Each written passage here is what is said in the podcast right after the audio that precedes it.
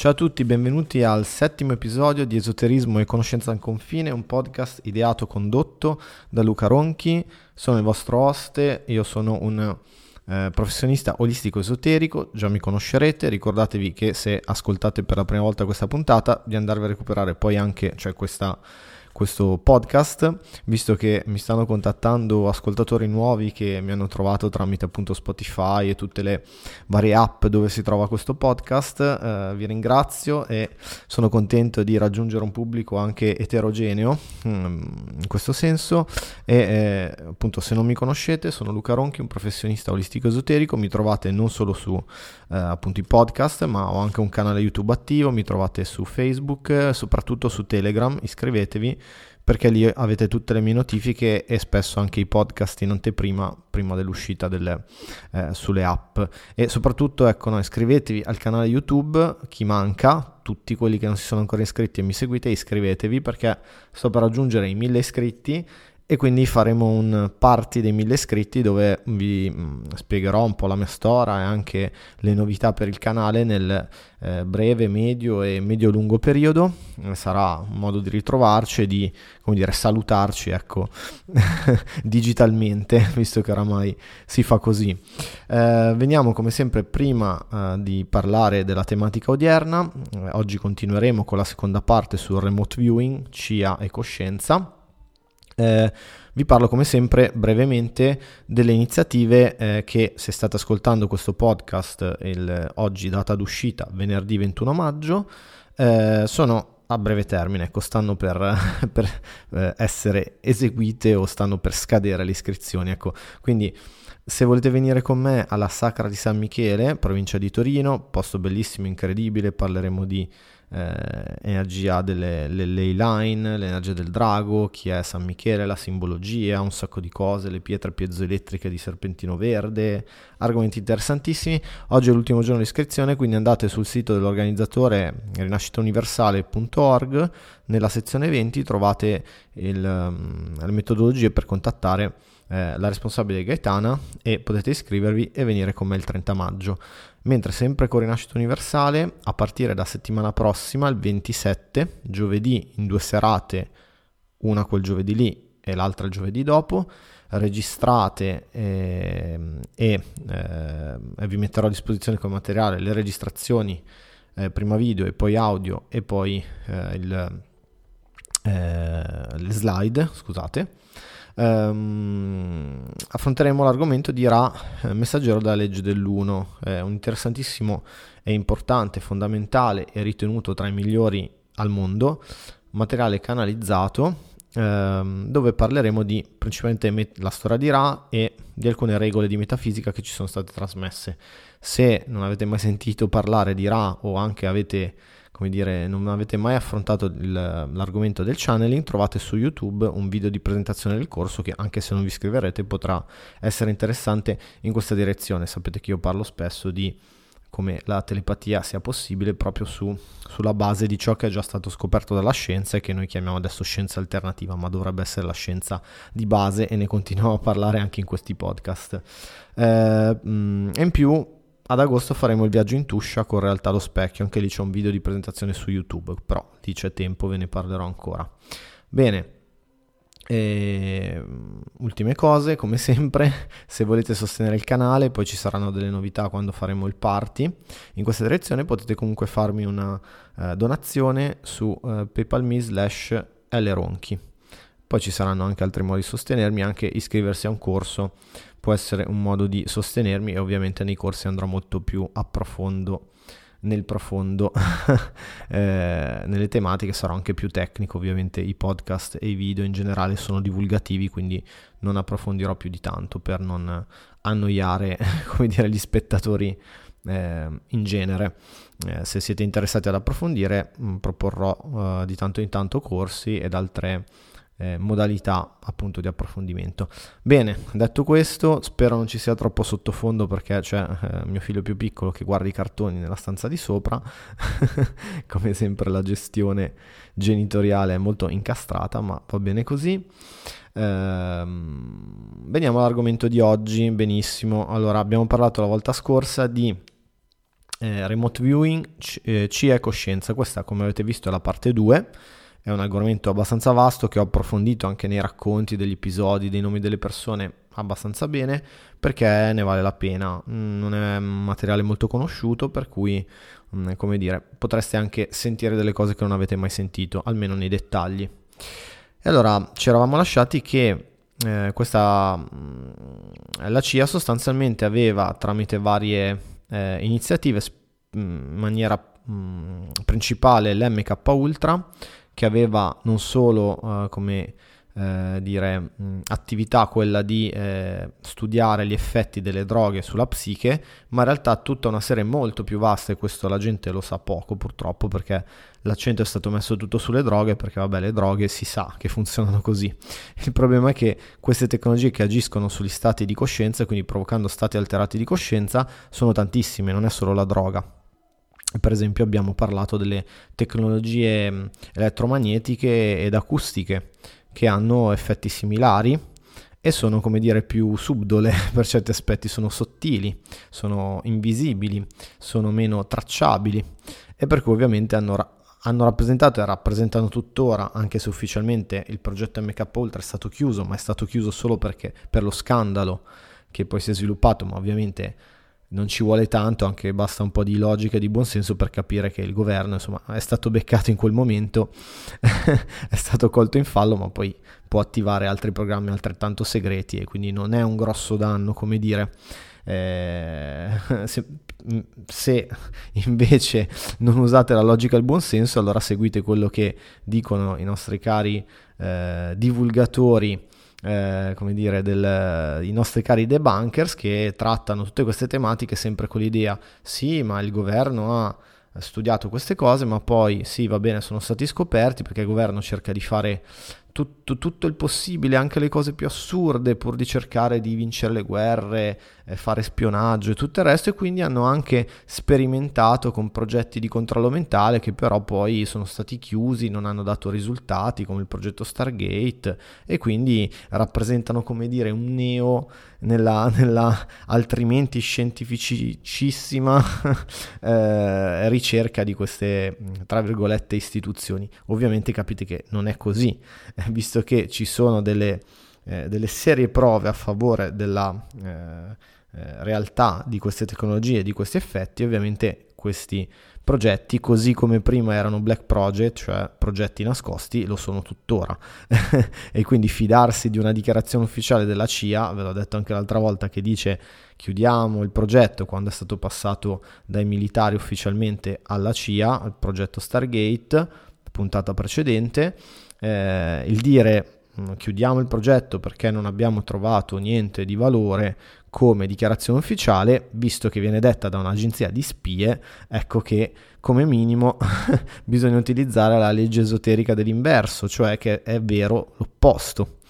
Voi vi fidereste di uno che sapete che è un mentitore seriale per lavoro, che vi nasconderà cose per motivazioni che vanno al di là della democrazia o delle necessità del popolino, dello stato esoterico, potremmo dire? Ovviamente vi mentirà, o vi dirà solo quello che gli conviene, o vi dirà solo quello che pensa che voi potete gestire senza uscire dal vostro stato di comfort. E allora, utilizzando proprio la logica e il buonsenso, si capisce come questi progetti ovviamente stanno andando avanti anche attualmente.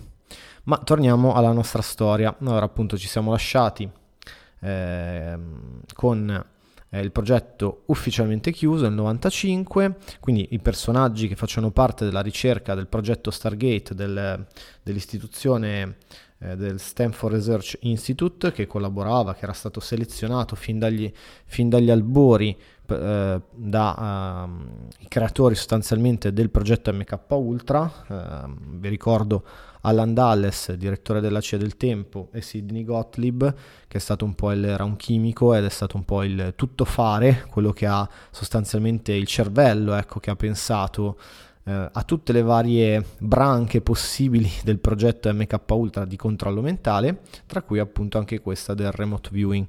Abbiamo visto come il remote viewing fosse stato principalmente utilizzato per cercare persone scomparse, almeno ufficialmente, e come in molti casi, al di là di quello che sempre questi debunker o il senso comune pensi, hanno fatto anche dei film, ci sono stati forti risultati in questa direzione.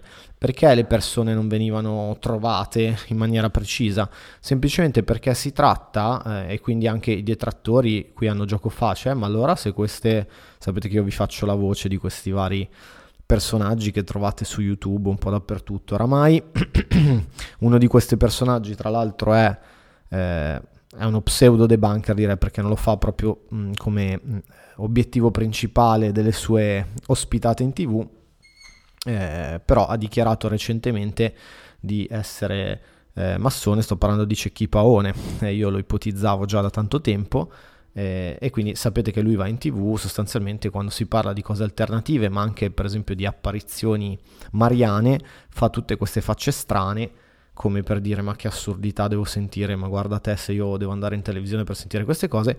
Peccato che ha dichiarato di far parte della massoneria e quindi in teoria dovrebbe maneggiare queste cose giornalmente, crederci o comunque farne motivo di continua riflessione. E quindi capite come quello che da sempre dico io, anche altre persone, che il debunking e questa finta divulgazione scientifica che però è dogmatica, vi ricordate la scienza dogmatica del primo episodio, vuole convincere il grosso pubblico che tutte queste cose strane, potremmo dire, che non sono strane ma in realtà sono la normalità, sarebbero la normalità, non esistono, e quindi lasciando sostanzialmente l'umanità esoterica, che ascolta questi programmi e si informa così, ha la scienza di più di 100 anni fa, quando ha la scienza newtoniana, quando ancora non era stato studiato l'atomo nel dettaglio. E il segreto più grosso qui è che la fisica quantistica, che ha questi effetti che chiamano strani, arcani, paradossi e tutto il resto, in realtà è una branca che riguarda il macromondo, perché si è visto un comportamento quantistico, per esempio, nella grandezza dell'universo. Una galassia ha un comportamento quantistico. Si stanno facendo esperimenti quantistici con molecole sempre più grandi, fino a 7.000 atomi. Si utilizzano computer quantistici, teletrasporto quantistico di informazioni, la vista ha un effetto quantistico, il senso magnetico, che è stato recentemente scoperto come sesto senso reale dell'uomo, funziona in maniera quantistica. Quindi capite che come se mi seguite anche in altri ambiti, si tratta semplicemente di falsa divulgazione dogmatica, ma anche controllata da chi ha tutto l'interesse a non far sapere alla massa delle persone il potere della coscienza, per esempio, perché sennò le ribellioni si farebbero con preghiere, ad esempio, e per cui come dire, tutti questi personaggi vengono piazzati per esempio in TV perché così raggiungono molte persone, e allora si spiega come mai un massone faccia sostanzialmente debunking, ma così anche personaggi meno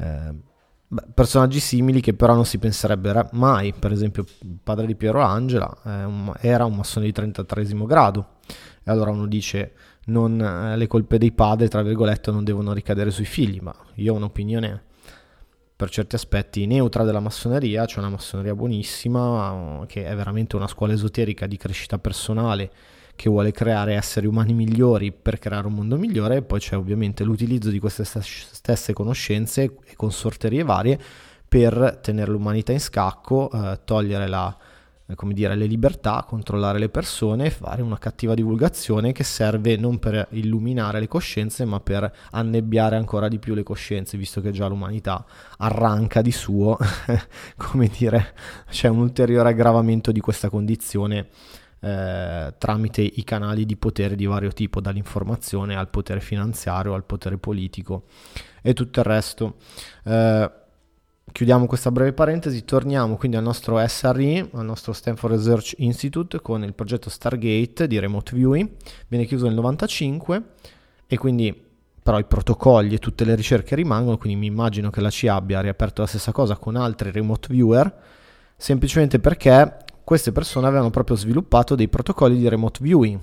E quindi adesso vedremo la storia di alcuni remote viewer che facevano parte di questo gruppo, che poi hanno iniziato a lavorare nel settore privato, un po' come è successo con i con degli scienziati russi che prima lavoravano prima della caduta del muro lavoravano per il regime, poi quando è caduto il muro sostanzialmente molti progetti sono stati chiusi, si sono trovati nel campo privato e per esempio hanno costruito delle piramidi in fibra di vetro alte anche 44 metri, ne parleremo comunque più avanti perché sono ricerche interessanti, ne ho già parlato sui miei altri canali, eventi e tutto, però faremo una trattazione organica anche nel podcast di queste cose. E qui è successa la stessa cosa, quindi questi personaggi nella maggior parte dei casi, cioè nella maggior parte in alcuni casi, sono messi a insegnare queste tecniche o a utilizzarle nel campo privato, facendo per esempio consulenza. E allora abbiamo alcuni casi come per esempio Joe McMonagall, che era probabilmente, dipende poi da che branca particolare di remote viewing, però l'abbiamo già visto. Per esempio nel trovare le persone, ecco vi dicevo prima, perché non si trovano esattamente le persone? Semplicemente perché queste abilità di coscienza hanno una modalità di funzionamento, non è che sono lo schiocco di dita che fa risolvere tutti i problemi, sono semplicemente dei sensi interiori che funzionano come i nostri sensi esteriori e quindi sono soggetti a limitazioni. È come dire che io con la mia vista, se con il mio occhio non posso vedere lontano 10 km, allora la vista non ha un valore, non funziona, ma è una stupidaggine. Il remote viewing ha dei protocolli, ha delle limitazioni che spesse volte sono state anche mal comprese da questi personaggi, adesso capiremo perché, che invece nel mondo esoterico sono sicuramente più conosciute, semplicemente perché la coscienza funziona in un modo e quindi non è che ci sono delle formule magiche. Questi poteri, apparentemente poteri, in realtà sono, di nuovo, c'è bisogno di una demistificazione di queste cose, sono capacità umane, così come il senso magnetico prima si pensava non esistesse, ce l'avessero solo i piccioni, invece ce l'ha anche l'uomo. Non è un superpotere, è una capacità naturale umana di cui abbiamo perso la conoscenza del suo utilizzo. Quindi anche il remote viewing è semplicemente l'utilizzare una vista interiore partendo dal presupposto che la realtà è non locale, che il principio di realismo einsteiniano in realtà è un'apparenza. Questo è stato dimostrato un'infinità di volte. Il problema è che sempre questa cattiva divulgazione non fa pubblicità a queste cose, la gente non ha le competenze, la voglia e la focalizzazione per informarsi, ma ogni tanto qualche notizia esce. E è stato dimostrato, magari usano una sorta di un gergo per mascherare in modo che sembri qualcos'altro, ma questo principio di non località, possiamo chiamarlo quantum entanglement col suo nome scientifico, dimostra sostanzialmente negando il principio di realismo, cioè il fatto che gli oggetti siano effettivamente separati. Esiste una correlazione nascosta tra oggetti, primariamente tra atomi, ma voi siete fatti di atomi, quindi anche tra di voi. In realtà tra tutto ciò che compone l'universo, semplicemente perché, adesso non scenderemo nei tecnicismi, vediamo tutti in teoria dal Big Bang, quindi abbiamo tutti questo tipo di correlazione molto nel profondo, ma c'è, e per cui semplicemente il remote viewing si sta utilizzando una vista non locale, una vista in quantum entanglement, e non c'è niente di strano. Dovremmo prima o poi arrivare a capire che non c'è niente di strano, però essendo sostanzialmente una vista interiore che si collega a queste proprietà che non sono manifeste, noi potremmo dire che esiste un mondo manifesto utilizzando anche i termini stessi scientifici, per esempio il concetto di John Wheeler di realtà implicita o esplicita. Allora i sensi impliciti hanno delle regole di funzionamento, possono lavorare per non località, ma si sta entrando in una branca più primordiale della coscienza, tale per cui non c'è molta differenza, per esempio, tra ciò che si immagina e ciò che si percepisce. Cioè un evento, per esempio, immaginario potrebbe essere altrettanto reale, adesso vedremo nel dettaglio, per remote viewer rispetto a ciò che noi pensiamo sia la realtà tangibile, che però i fisici chiamano per esempio realtà partecipatoria, e quindi o interpretazione di un qualcosa che si pensa esistere come oggettivo, anche se l'oggettivo in realtà non esiste questa realtà esterna. Questo principio di realismo parla di una realtà esterna che viene interpretata, viene negato scientificamente, in realtà la realtà viene creata nel momento in cui viene percepita, quindi non si può parlare neanche di percezione, si può parlare di creazione della realtà, se si ha il coraggio di ragionare un attimo su questi dati. e non è mera speculazione filosofica, è speculazione scientifica utilizzando gli strumenti della logica razionale, che è ciò che ha portato da sempre avanti la scienza, non lo sta facendo adesso, perché la scienza ha principalmente un problema di metodo più che di strumenti. Gli strumenti ce li ha, ma è un problema di metodo, e quindi non utilizza ciò che per esempio utilizzavano i padri della fisica quantistica, ne abbiamo già parlato, altrimenti scoprirebbe cose molto interessanti. Ed allora cosa succede? Uno di questi, torniamo quindi alla nostra storia, John McMonagall inizia a lavorare per il settore privato e fa, sto cercando anche di reperirli perché non sono facilmente trovabili sulla rete, inizia a scrivere libri, fare conferenze in giro, anche se questo in realtà l'ha fatto recentemente perché lui è rimasto in campo militare.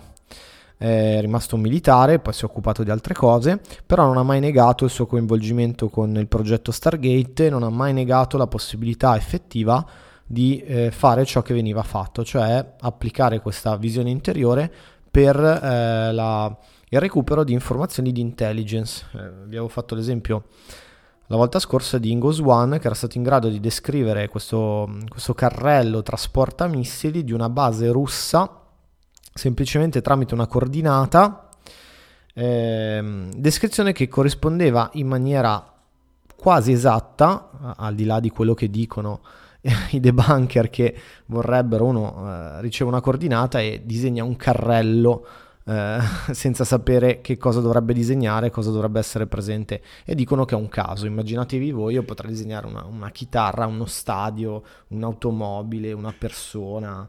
Immaginate quanti oggetti ci possono essere in una data coordinata del pianeta, qualunque cosa, ci potrebbe essere anche deserto, del mare, uno squalo in quel momento, non so, Atlantide. No, disegna un carrello per trasportare degli oggetti, ecco. E lì c'era una base missilistica con un carrello per trasportare i missili, però dicono che è un caso, ma va bene così, tanto sappiamo, oramai se mi seguite avete capito questa logica, ecco. fa ridere che ogni volta venga utilizzata sempre la stessa tattica, che dopo un po' diventa anche banale, ma ripeto, va bene così. Era stato in grado di disegnare quindi questo carrello e quindi informazioni che potevano servire giustamente ai militari, però qui non stiamo parlando della possibilità di fare solo questo, stiamo parlando dell'utilizzo di un senso interiore e quindi una sorta di vista che, come i nostri occhi, può fare quello che può fare la vista con certe regole. Vi ripeto, se mi chiedono di guardare a 1 chilometro di distanza e dire che cosa c'è, non lo posso fare. La stessa cosa con il remote viewing, per certi aspetti è meno limitato rispetto alla nostra vista fisica, ma anche delle limitazioni di un certo tipo che vanno comprese, altrimenti si prendono delle gran cantonate, come è successo. Vi ripeto che nel mondo esoterico queste cose sono molto più conosciute per certi aspetti. Altro personaggio importante è Ed Dames. Lui era un seconda generazione, era stato istruito da Ingo Swann, uno dei primi. Tra l'altro è interessante che ve ne avevo parlato anche l'altra volta, però accennandolo, che i primi remote viewers erano tutti appartenenti a Scientology. Questo è molto interessante alla luce di certe informazioni su Scientology, di come affrontano, sapete, ovviamente un argomento molto controverso che ho anche studiato abbastanza recentemente.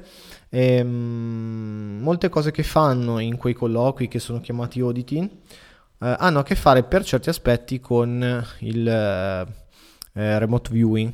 Lo stesso Hubbard vi ha detto che era un personaggio che collaborava con la CIA, così come altri esoteristi, come, anche se Hubbard non è considerato prettamente un esoterista, però sicuramente si occupava di cose simili.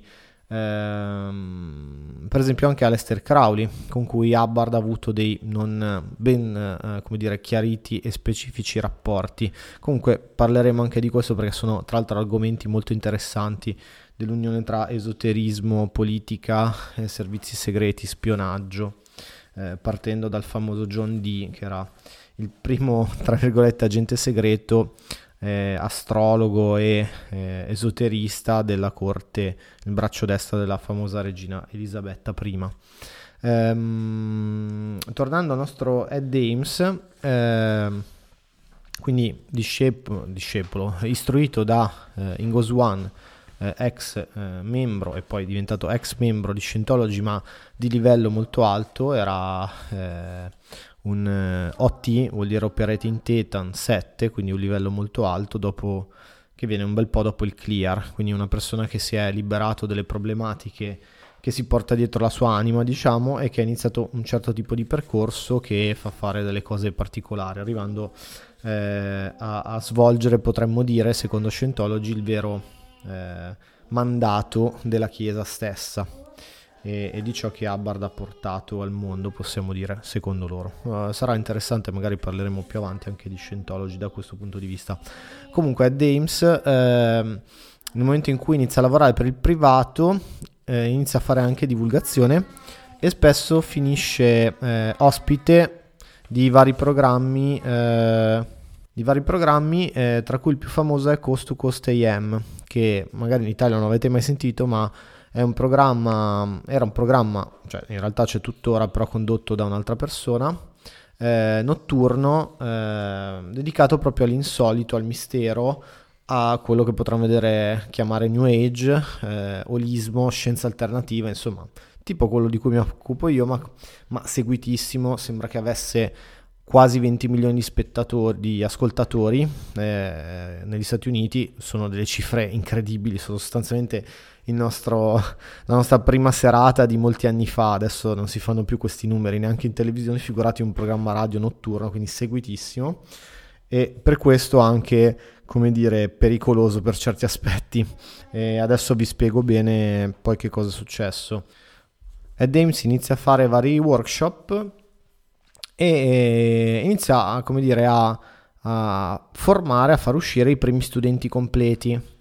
Quindi, come dire, queste formazioni che prima appartenevano al mondo del complesso militare industriale dei Black Project, piano piano i protocolli iniziano ad essere trasmessi all'esterno, quindi a persone semplicemente che pagavano e imparavano queste tecniche, avendo più o meno buoni risultati. E uno di questi personaggi che non appena imparata, diciamo, la tecnica, inizia anche lui a divulgarla, creando un suo progetto dedicato, il Farsight Institute. Il personaggio si chiama Courtney Brown ed avrà come sua diretta studentessa e migliore studentessa una certa Prudence Calabrese, è una, ovviamente, italo-americana.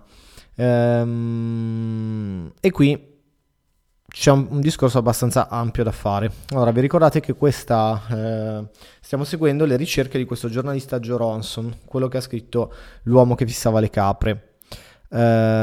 Lui all'inizio mantiene, della sua ricerca e dei documentari che fa e del libro, mantiene, come dire, una sorta di neutralità divertita verso queste supposte capacità. Approfondisce l'ambito militare e poi pian piano si sposta in particolare sul remote viewing, seguendo poi le vicende di alcuni personaggi che iniziano a lavorare appunto nel mondo privato. Però man mano che continua la sua ricerca inizia a sviluppare un'opinione, quindi una sorta di propensione al considerare queste cose come delle coincidenze, dei casi o comunque delle capacità che possono essere anche in alcuni casi possibili, ma che poi spesso vengono utilizzate male e causano problemi.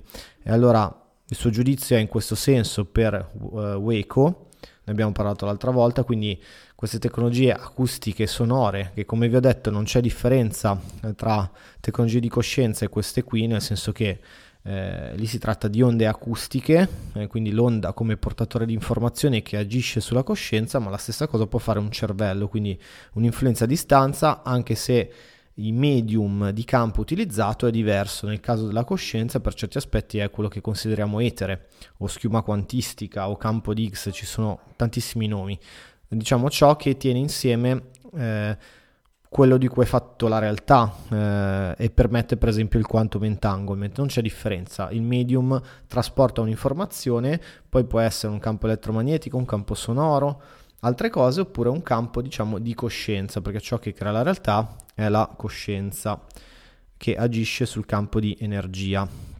Tornando al nostro Jon Ronson, lui fa tutto un racconto su alcune cose che erano successe riguardo in particolare queste due persone, Courtney Brown e Prudence Calabrese.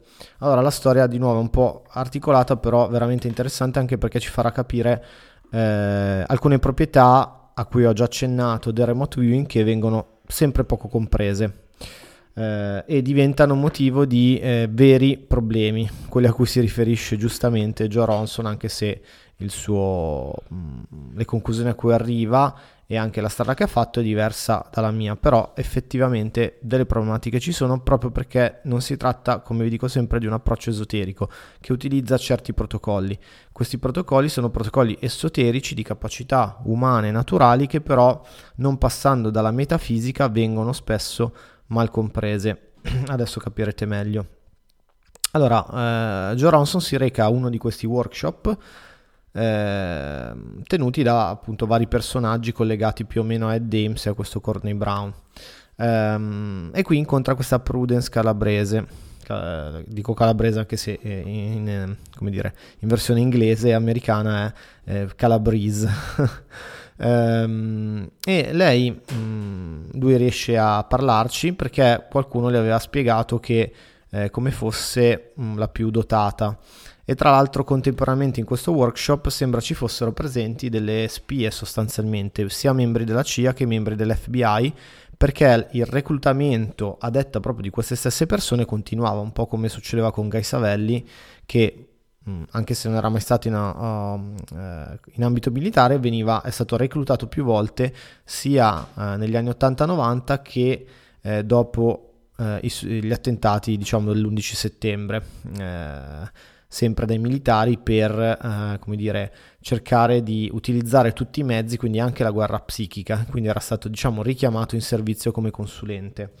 Stessa cosa succedeva a questi remote viewer, quindi Prudence Calabrese, per esempio, tra le varie previsioni che fa, perché per remote viewing appunto fa molte altre cose, un attentato sostanzialmente a Londra. Adesso poi vi spiegherò meglio, perché qui andremo un po' nel complesso, nel tecnico, però è davvero interessante, perché finalmente capirete come funziona il remote viewing per certi aspetti e perché ha dei limiti e cosa succede in questi casi, e per non farvi arrivare alla conclusione sono tutte cavolate. Non è così, ma bisogna capire come funziona nel dettaglio, quali sono le regole. Allora, ci ricolleghiamo a quello che era successo, vi ricordate, a Frank Olsen, quel dipendente della CIA che aveva avuto dei rimorsi di coscienza perché lo utilizzavano per interrogare i prigionieri, le spie russe in Inghilterra, per conto appunto della CIA, che quando ritorna viene sostanzialmente, sembra prima drogato e poi lanciato da una finestra. Questo tra l'altro viene fuori proprio su scala nazionale come caso principe di che cos'era l'MK Ultra, perché appunto si diceva che queste droghe venivano date agli stessi dipendenti, quindi gente, come dire, formata, intelligente, di un certo livello, per provare come funzionassero, insomma, come agissero queste droghe. E quindi si diceva all'inizio che alla famiglia, sostanzialmente la versione ufficiale era che lui si era suicidato lanciandosi da una finestra. Poi, una volta uscito lo scandalo dell'MK Ultra, la versione era diventata che si era buttato dalla finestra perché era sotto effetto dell'LSD. Poi più tardi si scoprirà con buona probabilità, grazie alla testimonianza di un suo caro amico sempre militare che però non aveva mai parlato, che in realtà era sì stato drogato, e lui stesso ne era consapevole, e che poi era stato effettivamente lanciato, quindi suicidato dalla finestra. Questa sembra essere la versione corretta. Allora, cosa succede? Quando Jon Ronson riesce a parlare con Prudence e il suo piccolo gruppo più ristretto in una stanza d'albergo, sostanzialmente li mette alla prova. Lei dice sì, puoi chiedermi e io ti farò una sessione di remote viewing qui davanti a te. Allora Jon Ronson si mette a scrivere su un foglio sostanzialmente quello che aveva in testa. Ecco, in quel momento, visto che stava facendo ricerca su queste cose, ha in testa e scrive in una busta chiusa proprio la vicenda di Frank Olsen, che lui conosceva ancora con la versione diciamo numero 2, cioè non quella ufficiale originale, ma quella dopo la scoperta del progetto MK Ultra, quindi che fosse stato drogato e si fosse lanciato alla finestra perché appunto drogato. Cosa succede? Che lui scrive tutto, non dice niente, mette in una busta e i remote viewers comandati appunto da gestiti, vabbè, con come loro capo potremmo dire coordinatrice Prudence, anche la più brava, effettivamente individuano correttamente ciò che c'era all'interno della busta, quindi fanno vedere che toccano la busta, iniziano ad avere delle sensazioni, e la stessa Prudence dice proprio è strano, è come se avessi qualcosa dentro la testa, cioè lì si sta immedesimando in ciò che è dentro la busta, non sa neanche che è una persona, potrebbe essere qualunque cosa, anche una singola parola, qualunque cosa. Lei però capisce che riguarda una persona che ha la testa confusa, e la descrizione si fa sempre più dettagliata, tanto che alla fine di questa sessione di remote viewing sostanzialmente c'è una corrispondenza quasi totale tra ciò che aveva in testa Jon Ronson e quello che i remote viewers, senza sapere niente, individuano. Questo lo colpisce molto, però poi continua la sua indagine e scopre appunto che la vera versione, parlando soprattutto col figlio che era diventato attivista di Frank Olsen, appunto per far uscire la verità, che la sua morte era avvenuta diversamente. Allora lui si trova davanti a un dilemma e propende poi per la versione del è stato tutto un caso, ovvero si chiede che cosa hanno visualizzato i remote viewers. Sembrano aver visualizzato esattamente quello che avevo io in testa. Adesso iniziate a capire, loro hanno chiaramente visualizzato qualcosa, ma non era la verità in quel caso, era ciò che aveva in testa Jon Ronson. Qui iniziate a capire, cioè l'idea che la realtà psichica di nuovo è tanto reale quanto la realtà vera, perché la stessa realtà vera è un'interpretazione psichica di un campo energetico che vibra, per cui loro si sono collegati alla visione, quindi alla convinzione che aveva Jon Ronson sostanzialmente, e hanno visualizzato quella. Questo è il più grande limite del remote viewing, perché essendo una visione interiore, appunto, visualizza ciò che psichicamente viene visualizzato dalle persone, quindi anche un sogno, quindi anche l'immaginazione, quindi anche un'ipotesi. Se io ipotizzo che una cosa sia andata in una certa maniera e ce l'ho in testa come versione corretta e chiedo una visione di remote viewing, il remote viewer troverà quello. Quindi sostanzialmente vuol dire che se io per esempio dico al remote viewer di vedere una situazione del passato, visto che il passato, questo lo dicono anche i fisici, diciamo, è come una clessidra che si apre su infiniti potenziali anche passati. Io potrei visualizzare una versione della storia che in quel momento è considerata dal subconscio, qui sto andando un po' nei tecnicismi, poi vi lascio andare, però magari anche alcune persone che mi seguono agli eventi avranno giovamento da questo. Visualizzano la versione più comunemente accettata dal subconscio collettivo di un certo evento, o per esempio, come nel caso che abbiamo appena visto, la visione specifica di una persona, semplicemente perché quella diventa il target del remote viewer. Allora cosa succede? Che Prudence, dopo questo primo incontro, non vuole più parlare con Jon Ronson, questo quando ancora lui non aveva scoperto la vera versione della morte di Frank Olsen, e quindi la cerca insistentemente perché è rimasto colpito, e lei si sottrae perché, dicono alcuni suoi amici, e anche lui riesce a parlare con un agente dell'FBI che era lì presente in incognito, che però gli dice che lei era di lasciarla stare sostanzialmente, perché aveva problemi col passato. Lui dopo una ricerca e un colloquio, dopo un bel po' di tempo con la stessa Prudence, capisce cosa è successo. Allora sostanzialmente torniamo a Ed Dames, che andava ospite su Coast to Coast AM. Essendo un militare, veniva molto ascoltato, cioè un ex militare veniva molto ascoltato, perché era tra l'altro era anche un un militare abbastanza di alto livello, insomma non era un soldato semplice.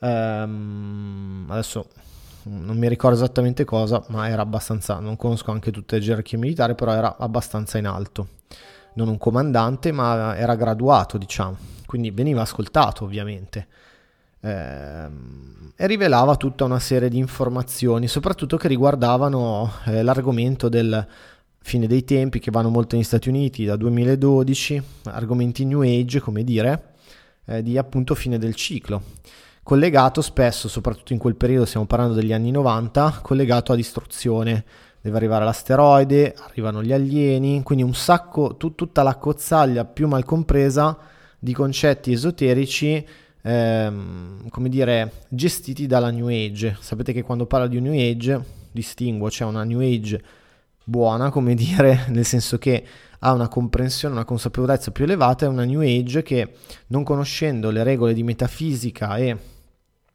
esoteriche che sottendono a certi processi, quali per esempio il cambio di energia, di densità che sta avvenendo adesso e che ha come punto, come dire, principe il 2012, fanno un gran casino. Classico è: adesso arrivano gli alieni e ci salvano tutti. Non funziona così, e ne parleremo ancora, ne parlo spesso. Quindi la presenza di Ed Dames apre la strada a altri personaggi, per esempio, e noi interessa questo, Courtney Brown. Courtney Brown inizia a fare tutta una serie di previsioni molto più specifiche, molto più catastrofiche per certi aspetti, rispetto a Ed Dames, e per questo motivo all'interno di questo contesto viene ancora più cercato rispetto a Ed Dames. Tra i due poi non correva buon sangue, pur essendosi trattato di maestro e studente. Siamo nel periodo del passaggio 1997, nel passaggio della cometa Hale-Bopp, una cometa visibilissima che è stata visibile, io me la ricordo da piccolo, quasi un anno, e aveva dato adito soprattutto negli Stati Uniti, ma anche in Italia, in queste comunità New Ager, come dire, di cattiva New Age, a tutta una serie di interpretazioni. Ovviamente si sta avvicinando, come dire, alla fine del ciclo, che alcuni addirittura pensavano fosse il 2000, non il 2012, perché comunque questa data veniva vista come è come dire il 10 rispetto al 12, ecco, il 10 è visto come un numero di finale, perché poi dopo lo 0 riprende, okay, quindi 2000, come nell'anno 1000 esattamente nel 1000 si aspettava la fine del mondo, stessa cosa nel 2000, e quindi molti la vedevano come una stella cometa che portava il messaggio della fine dei tempi, un po' come la stella di Betlemme che annunciava la nascita di Gesù. E quindi immaginate, tra virgolette, un'isteria collettiva New Age. Ecco, questo era il contesto. E negli Stati Uniti sappiate che vanno giù molto più pesante, tra virgolette, passatemi il termine, hanno meno, sono più estremi nelle loro interpretazioni. Noi magari in Europa siamo più secolarizzati, e quindi anche quando aderiamo a un qualche credo, a un qualche modo di pensare, è più difficile, come dire, che raggiungiamo gli estremi, che delle volte è un bene, delle volte è un male. In questo caso sarebbe stato un bene, perché negli Stati Uniti, ecco, vanno veramente agli estremi in queste cose, soprattutto quando hanno poca consapevolezza, ecco, aderiscono, diventa un po' anche questo un dogma. Quindi eravamo davanti a un dogma, a un dogmatismo New Age, potrei dire. Quindi per esempio c'è la fine dei tempi e dobbiamo purificarci per essere salvati, invece che arrivare gli angeli a portarci in cielo arrivano gli alieni con le astronavi. Ecco, ci sono stati tanti casi di cronaca a riguardo, ma anche qui potrebbe essere che varie volte, poi approfondirò, si sia trattato di nuovo, come per Weco, di esperimenti sempre di un controllo mentale collegati all'MK Ultra, anche quando defunto, perché poi sapete che hanno preso vari nomi, e quindi anche prima aveva altri nomi e adesso avrà altri nomi, anche se ufficialmente è chiuso l'MK Ultra, sì, ma queste ricerche no. Sta passando questa cometa. A un certo punto una persona collegata a Courtney Brown presenta una foto. Astronomo neanche troppo amatoriale pensa di vedere dietro la cometa Hale-Bopp un oggetto gigantesco che diventa subito l'astronave aliena che sta nella scia di Hale-Bopp. Quando sarà qui atterrerà e ci porterà via, o qualcosa di simile. Courtney Brown fa una sessione di remote viewing per capire che cos'è questo oggetto, perché ovviamente si poteva pensare fosse una stella, e verifica, secondo lui, che effettivamente si tratta di un'astronave. Adesso ho iniziato a capire. E lì succede un fattaccio. Ovviamente non solo collegato a questo, però anche a livello, come dire, di percezione comune riguardo questa cosa è stato, come dire, la goccia che ha fatto traboccare il vaso. Allora, c'era un culto che si chiamava Heaven's Gate, uno dei tanti culti New Age collegati a questa essere salvati dagli extraterrestri.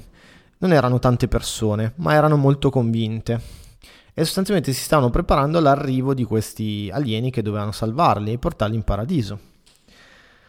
Poco dopo questa notizia, cioè questa, ed erano assidui ascoltatori di Coast to Coast AM, quindi avevano sentito la tesi, ecco, di Courtney Brown. Quindi c'è questa foto, si vede un oggetto, io ho fatto remote viewing, adesso vi do la notizia sensazionale, vi confermo, io che ho imparato le tecniche dei militari, che si tratta di un'astronave. Allora, a quel punto questi di Heaven's Gate già l'avrebbero probabilmente fatto comunque, ma diciamo colgono l'occasione per suicidarsi in massa. Si parla di più di 30 persone e sembra ci fossero anche dei riferimenti espliciti a questa idea di astronave che stava dietro la coda della cometa. Succede un putiferio, perché subito, ovviamente, un programma di 18, non è Luca Ronchi, è un programma di 18 milioni di ascoltatori, ovviamente si fa subito il collegamento anche sui giornali mainstream. E quindi queste, come dire, personaggi si ritirano, tra virgolette, dalla vita pubblica. Nel frattempo Courtney Brown aveva fondato questo Farsight Institute e Prudence era la sua collaboratrice più stretta. Si sciolgono sostanzialmente, Prudence si ritira in parte a vita privata, fa altre cose, per poi però venire richiamata, anche qui dopo gli attentati dell'11 settembre, dal governo. Poi tratteremo anche dell'11 settembre, sempre che non mi censurano. Non so come funziona la censura sui podcast, sinceramente, vedremo. Per ora sembrano abbastanza liberi. Comunque tratteremo anche di 11 settembre. Per adesso li chiamo attentati dell'11 settembre. Abbiamo detto che parleremo anche di complotti e quindi tratteremo anche questo in maniera interessante. Comunque, diciamo, dopo l'attentato, e lei fa questa predizione. Allora, adesso vi parlo di questa predizione. Questa sarà ancora un po' più difficile comprenderla, però vi servirà per capire di nuovo come funzionano queste cose. Allora, prima finiamo di trattare la cometa. Cosa è successo anche qui? Si è scoperto poi, oramai questa foto è stata analizzata e senza ombra di dubbio ad essere ripresa dietro la scia della cometa era sostanzialmente una stella che in certe condizioni ha proprio quella particolare forma, quel particolare tipo di luminosità, e per vari aspetti lì era stata vista quando normalmente non è visibile in quella modalità. Era una stella, appunto. Quando c'è da accettare queste interpretazioni, si accettano. Poi, se volete, ci sono un sacco di foto particolari, per esempio quel velivolo che aspira del plasma dal sole, che è stato ripreso da SOO, che è un satellite, credo, che riprende il sole. Per esempio sono interessanti qui le ricerche di Ennio Piccaluga, che è questo ingegnere che già 10 anni fa aveva fatto delle previsioni importanti su possibili scoperte scientifiche su Marte, e quando effettivamente è stata trovata l'acqua l'anno scorso è andato, come dire, è diventato internazionalmente famoso. Hanno detto, vedi? E lui è un ufologo appassionato, un inventore, è un personaggio molto interessante, quindi se volete approfondire, lui spesso parla anche di questi velivoli ed è una persona che comunque è molto rigorosa nella sua ricerca, quindi vi consiglio, se vi interessa approfondire questi aspetti. Ci sono velivoli così, però in quel caso quello non era il caso. E quindi cosa succede? Che visto che i remote viewer erano convinti di vedere qualcosa, che ci fosse una nave, visualizzano una nave, soprattutto perché, avendo annunciato questa scoperta e poi fatto la sessione di remote viewing, sostanzialmente il subconscio delle persone che erano state informate hanno creato l'evento astronave. Può sembrarvi un'assurdità detto così, ma il remote viewing funziona così, punto. Adesso ci fermiamo qui, come dire, nelle spiegazioni. Non posso spiegarvi al 100% perché, se no dovremmo andare in lezioni pesantissime di fisica quantistica, che non mi sembra il caso di fare in un podcast. Lo faccio, ripeto, negli eventi, dove poi potete studiare, potete farmi domande, si affronta in un'altra maniera. Però sappiate che è così, se vi intendete di fisica quantistica e coscienza, quindi non della versione dogmatica della scienza della scienza bella, come dicono, ma usate un po' più il cervello, ecco, saprete che è così. Quindi hanno visualizzato quello che tutte le persone che avevano sentito la notizia e che speravano quella fosse un'astronave hanno creato, tra virgolette, e quindi era un'esperienza reale. E questo è per l'Hale-Bopp. Quindi vedete che problemi. In esoterismo una delle grosse tematiche è la responsabilità delle informazioni. Cioè, un po' la versione esoterica del grandi poteri comportano grandi responsabilità di Spider-Man, no? Mi è sempre piaciuta questa analogia. Cioè, nel momento in cui si conoscono questo tipo di informazioni e soprattutto di regole, di leggi naturali, si deve agire avendole, come dire, trattandole con responsabilità. Queste persone stanno al di là di come funziona il remote viewing.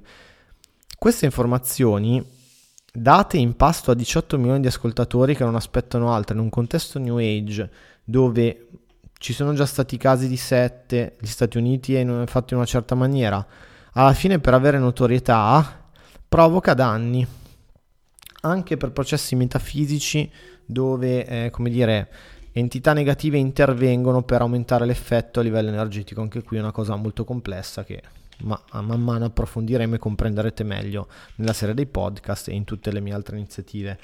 Si arriva a un gran numero di persone e quindi l'informazione che viene data va massimamente gestita con responsabilità.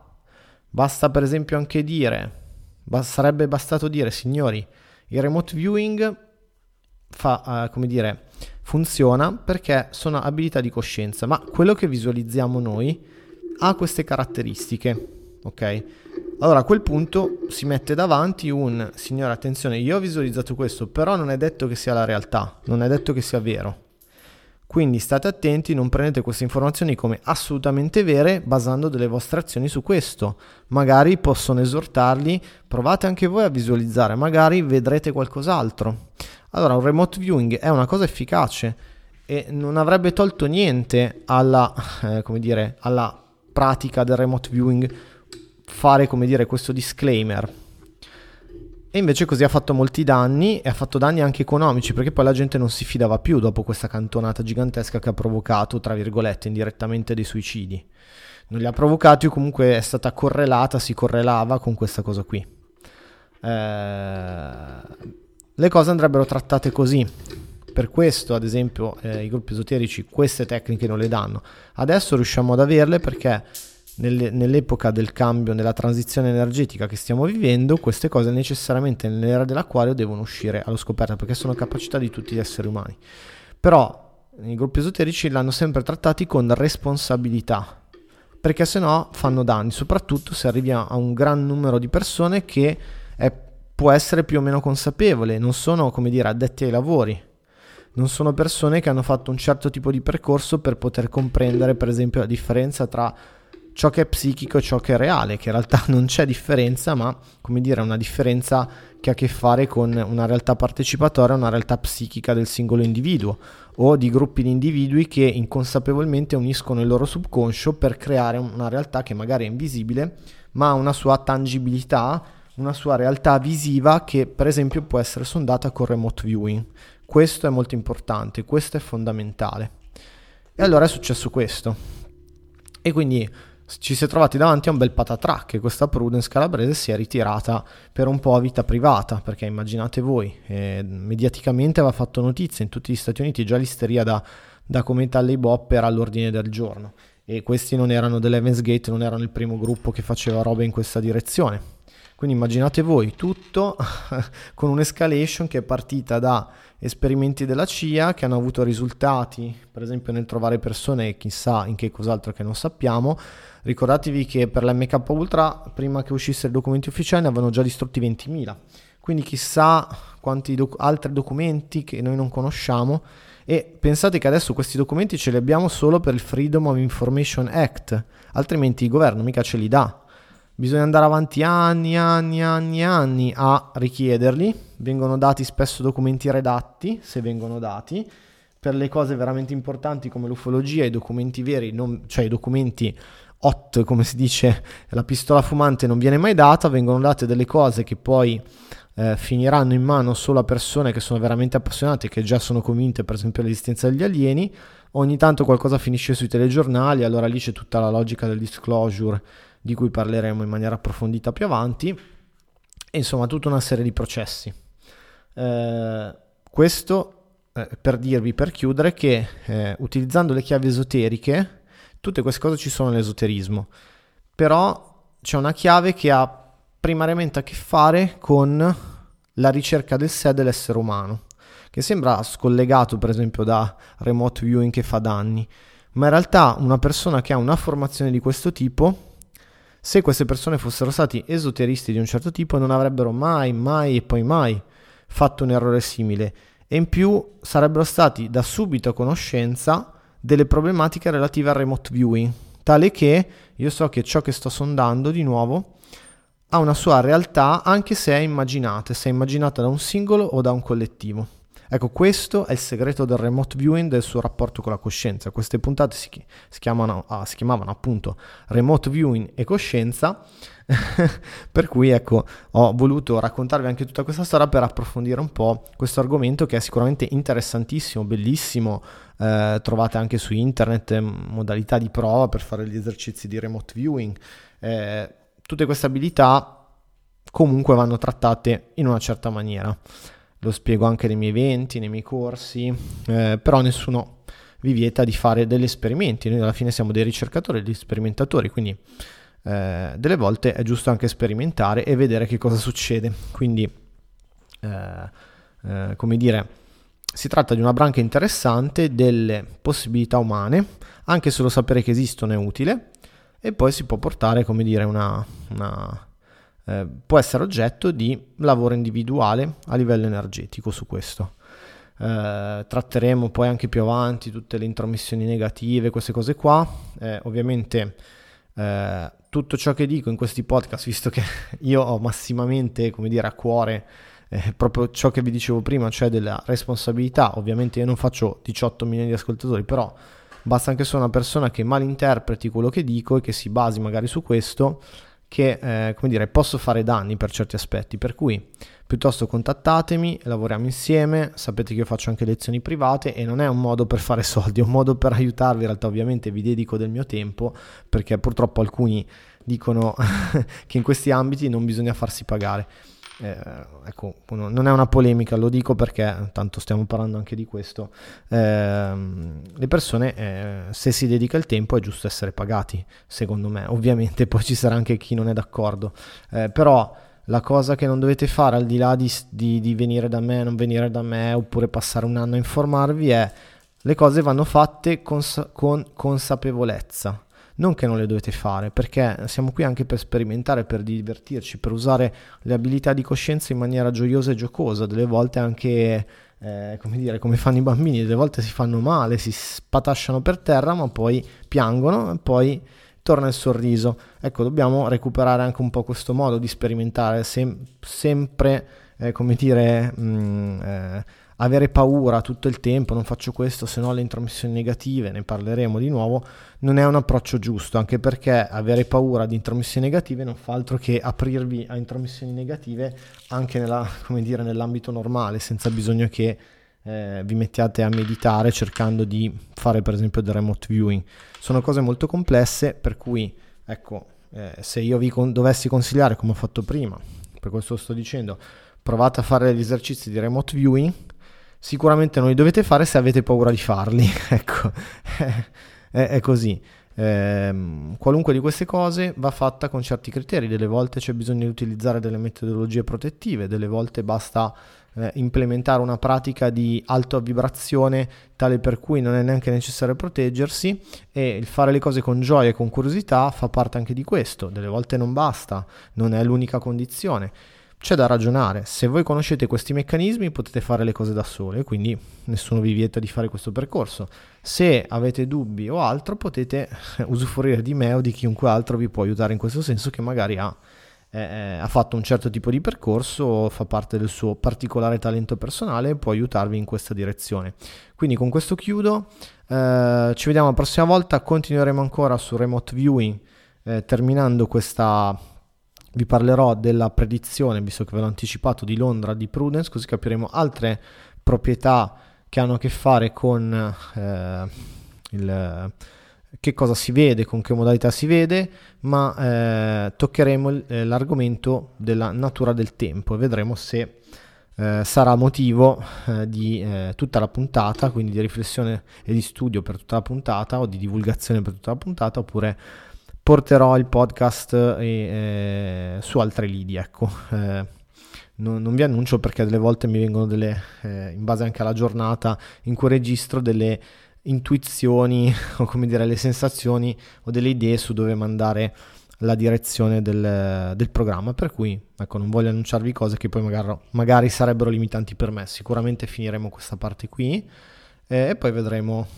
Rimanete curiosi e di mente aperta, quello che vi propino oramai, dai, alla settima puntata vi fiderete, quindi saprete già che sarà comunque interessante e utile. Comunque vi ringrazio per seguirmi. Per terminare vi faccio i soliti vi ricordo le solite cose. Allora, il podcast lo potete seguire su tutte le app. Se volete seguirmi completamente andate su Telegram, così vi arrivano tutte le notifiche. Se non vi siete ancora iscritti a YouTube, iscrivetevi, così facciamo sto party dei 1000 iscritti e vi arrivano anche le notifiche di tutti i miei video. Potete trovarmi su Facebook, trovate sui miei social tutti i miei riferimenti se volete contattarmi. Con me potete fare eventi, ve ne ho parlato all'inizio, seguire i miei eventi oppure organizzare con me un evento, se siete per esempio un operatore olistico, un'associazione. Potete anche fare lezioni private con me, dove facciamo un bel percorso di consapevolezza e vi seguo nella vostra evoluzione, e anche delle singole consulenze per chiedermi delle informazioni se avete dei dubbi. Per questo mi potete contattare al telefono, su WhatsApp, su Telegram o anche via mail, e poi, come dire, organizzeremo il tutto e cercheremo di capire cosa è meglio per voi. Vi ringrazio in ogni caso per avermi seguito. Se volete fare una donazione, paypal.me/leronchi. Poi quando ci sarà il party YouTube vi annuncerò anche altre cose a riguardo. Questo è tutto, vi ringrazio ancora di nuovo per avermi seguito, perché non è da tutti, sono tematiche un po' fuori dagli schemi e non semplicissime. Scrivete, commentate, perché comunque questo fa piacere ed è bello sentire persone che sono in risonanza con me. E saluto finale, ci vediamo alla prossima settimana con una nuova puntata del podcast, la numero 8. Ciao e buona serata, a presto.